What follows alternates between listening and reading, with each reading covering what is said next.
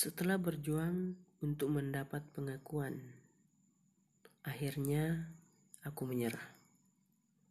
Bukan karena aku mengaku kalah, tetapi aku lelah. Hari ini aku putuskan untuk memberikan penghargaan setinggi-tingginya kepada diriku sendiri yang telah berjuang. Aku tahu aku hebat. Itu cukup dan tidak perlu didebat.